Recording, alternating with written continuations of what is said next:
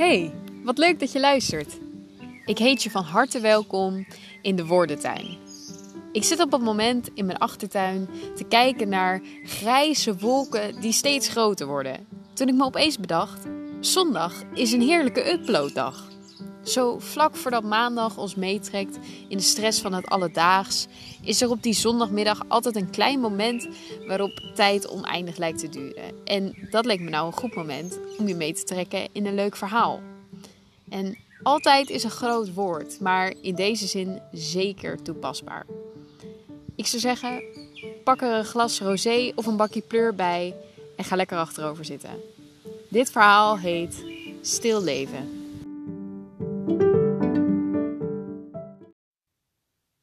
Avond waarop het zo stil is dat ik mezelf niet meer hoor praten.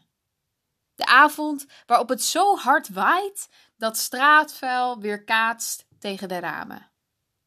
De avond waarop ik staar naar het plafond. Hoe vaak heb jij een tomaat omhoog gegooid, hopende dat hij bleef plakken? Ik tel de pitjes uit de rode groenten die zijn blijven steken in de groeven. Of was het fruit? Of oud vuil? Ik ben nooit bekwaam geweest in recyclen. Ik koop altijd veel te grote vuilniszakken. Nooit en altijd zijn grote woorden waarvoor deze wereld te klein is. Ik heb niet veel andere plekken gezien dan dit plafond, deze kamerplanten, dit balkon, waar de kruimels van onze croissants nog liggen. Ik kijk naar de meeuwen, hoe ze gillen, vechtende om het zoete goed dat ze diabetes geeft. Ik lig op bed, ik kan precies via een kiertje van de deur kijken naar mijn afwasmachine die kapot is. Het afdruiprek met de nog glimmende aspergeborden, besmeurd met restjes Hollandaise saus. Klaargemaakt in een hoge pan op mijn vettige fornuis. Tegenwoordig gebruik ik de pan als compostbak. Ideale vorm, hij lijkt haast op een pompoen. Ik kijk naar mijn fruitschaal met fruitvliegen. De sinaasappel half opengesneden naast de appel met bruine plekken. Gisteren nog vers geplukt in de binnentuin, bleek hij sneller te verrotten dan ik dacht. Ik ben van de week nog langs de groenteboer geweest met mijn eigen netjes. Ik weet nooit zo goed wat ik met zijn plastic aan moet. Ik bedoel, ik vind plastic soep altijd een beetje flauw smaken. Thuis heb ik het geprobeerd op te kruiden met wat peper en zout op zijn Hollands. Toen met wat rozemarijn om er een Italiaans tintje aan te geven en mijn laatste poging was met een halve liter Franse Sauvignon Blanc. Ik kreeg het niet door mijn keel. Het snee langs mijn slokdarm als een te groot stuk paprika. Ik besloot uiteindelijk om groentesoep te maken, met zonder ballen. Dus ik kocht mijn gewone ingrediënten in. Een beetje taugé, champignons, bleekselderij en wat stukjes bloemkool. Het geeft een simpele kleur, maar het staat goed bij mijn ogen. Ik hoopte dat je die avond bij kaarslicht diep in ze zou gaan staren nadat ik de soepkommen had volgeschept. Zoals je wel eens verliefd kijkt naar dat koffiebroodje op de toonbank bij de bakker. Ik sta er nu weer naar mijn fruitschaal. Naar de zielige bananen die zwart zijn geworden, voordat ze zoet werden. Zompig, niet aan te raken, overrijp en nog steeds niet lekker. Moet ik dan maar beginnen aan een nieuwe anti-verouderingscrème in de hoop dat niet hetzelfde met mij gebeurt? Gisteren keek ik in de spiegel, op zoek naar spinazie of sesamzaadjes tussen de kleine openingen van mijn tanden. De lichte lijntjes langs mijn mond tekenen alle keren dat ik melk uitproestte van het lachen. Ik weet het nog, dat ik vroeger, toen ik klein was, altijd cornflakes at. En ik moest een keer zo hard lachen dat de melk met stukjes cornflakes dwars door mijn neus naar buiten kwam. Recht op de nieuwe tafel van mijn ouders. Ik keek snel naar hoe mijn vader boos op mij werd voor iets waar ik mijn neus best voor had op kunnen ophalen. Ik snoop mijn neus, hopende dat ik nooit meer zo hard moest lachen als ik melk consumeerde. Het gebeurde iedere keer weer. Ik beweeg mijn ogen van de fruitschaal naar de prullenbak zonder melkbak. Iedere keer als jij naar de supermarkt gaat, vraag ik aan je of je een tray halfvolle biologische melk uit het koelvak wil meenemen. Je vergeet het altijd weer. Altijd is een groot woord. te groot voor de studio waar ik nu in woon. Ik ga anders liggen, zodat ik langs de deurklink kan spieken naar de keukenmat, vlak voor mijn combinatieoven. Ik bak graag mijn eigen brood, met de zaden die ik haal op de markt. Ik ga op zaterdag altijd extra vroeg. Ik kan namelijk niet zo goed tegen mensen die schreeuwen om twee bakken aardbeien voor de prijs van één. Jij ligt dan nog aan jouw kant van het bed, waar je die avond daarvoor bent ingekropen toen ik al sliep. Als ik mijn rieten mand heb gevuld met zonnebloempitten en gebroken lijnzaad, keer ik terug naar huis. Ik laat het brood rijzen in de vroege ochtendzon en bak het af vlak voordat jouw wekker gaat. Het huis is gevuld met versheid van nieuwheid. En altijd als de kookwekker aangeeft dat het tijd is om het brood eruit te halen, ben ik al bezig met het iets wat weken brood te snijden.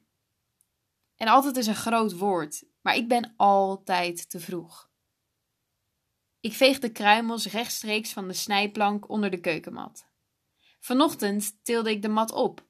Ik heb hem tegen de rand van het flatgebouw uitgeklopt. En binnen heb ik stof gezogen. En de studio was bijna kruimelvrij. Totdat ik mij besefte dat het vandaag zaterdag is en ik weer nieuwe zaden van de markt kan halen. Ik ga met mijn buik op het bed liggen. Ik reik met mijn hand richting het nachtkastje.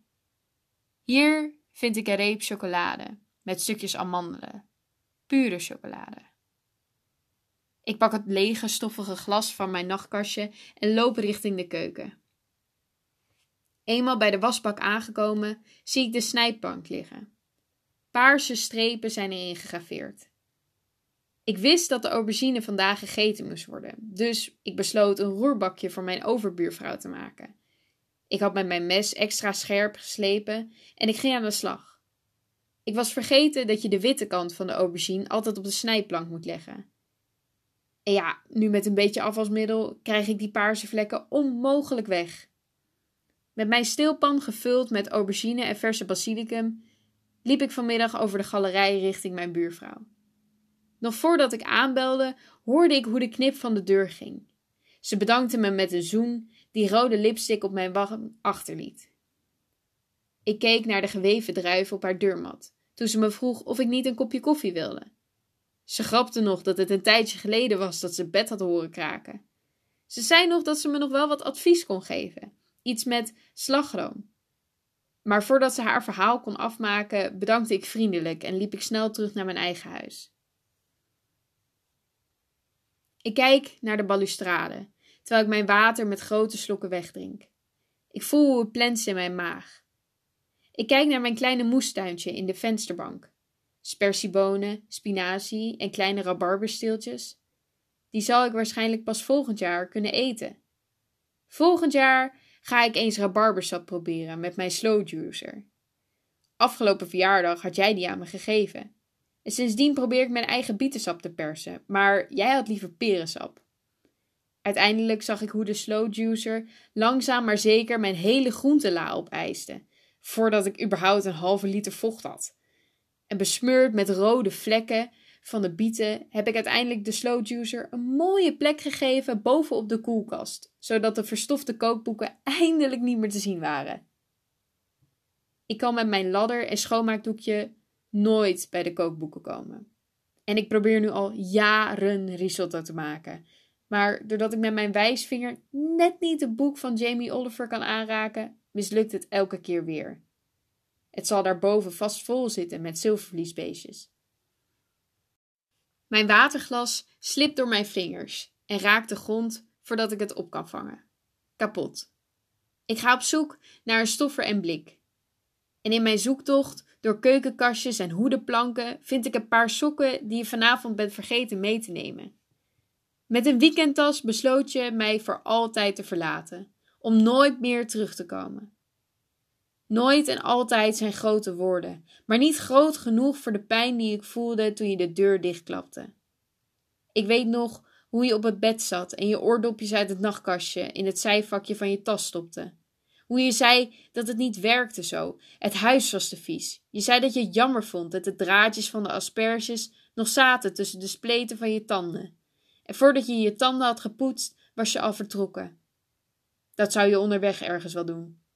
Jouw zoute parodontax is verdwenen uit mijn badkamerkastje. Voor altijd. Nou ja, ik heb die tandpasta toch nooit lekker gevonden. Eindelijk vind ik de stoffer en blik. Ik veeg het op, leg het in de plastic tas naast een champagnefles die niet is opengetrokken tijdens ons diner. Ik kijk onder mijn keukenschort naar mijn buik. Een ronding die een paar maanden geleden er nog niet was. Vanavond zou ik je het grote nieuws vertellen. Ik besluit in deze koele avonduren een wandeling te maken naar de glasbak.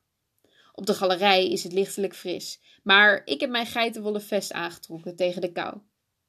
Het glas rinkelt tegen elkaar als ik de drie stenen trappen naar beneden loop. Ik trek de deur open en kijk naar hoe de kinderen naast de glasbak spelen op het grasveld. Voetbal, nooit mijn favoriete sport geweest. Ik snap nooit hoe dat werkt met buitenspel.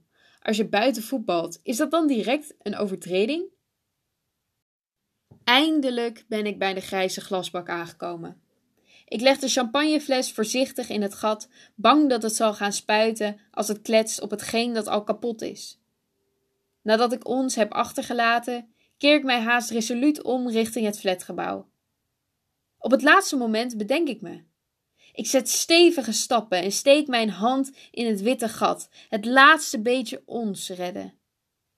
Ik zie wit, bruin en groen, voordat mijn zicht zwart wordt.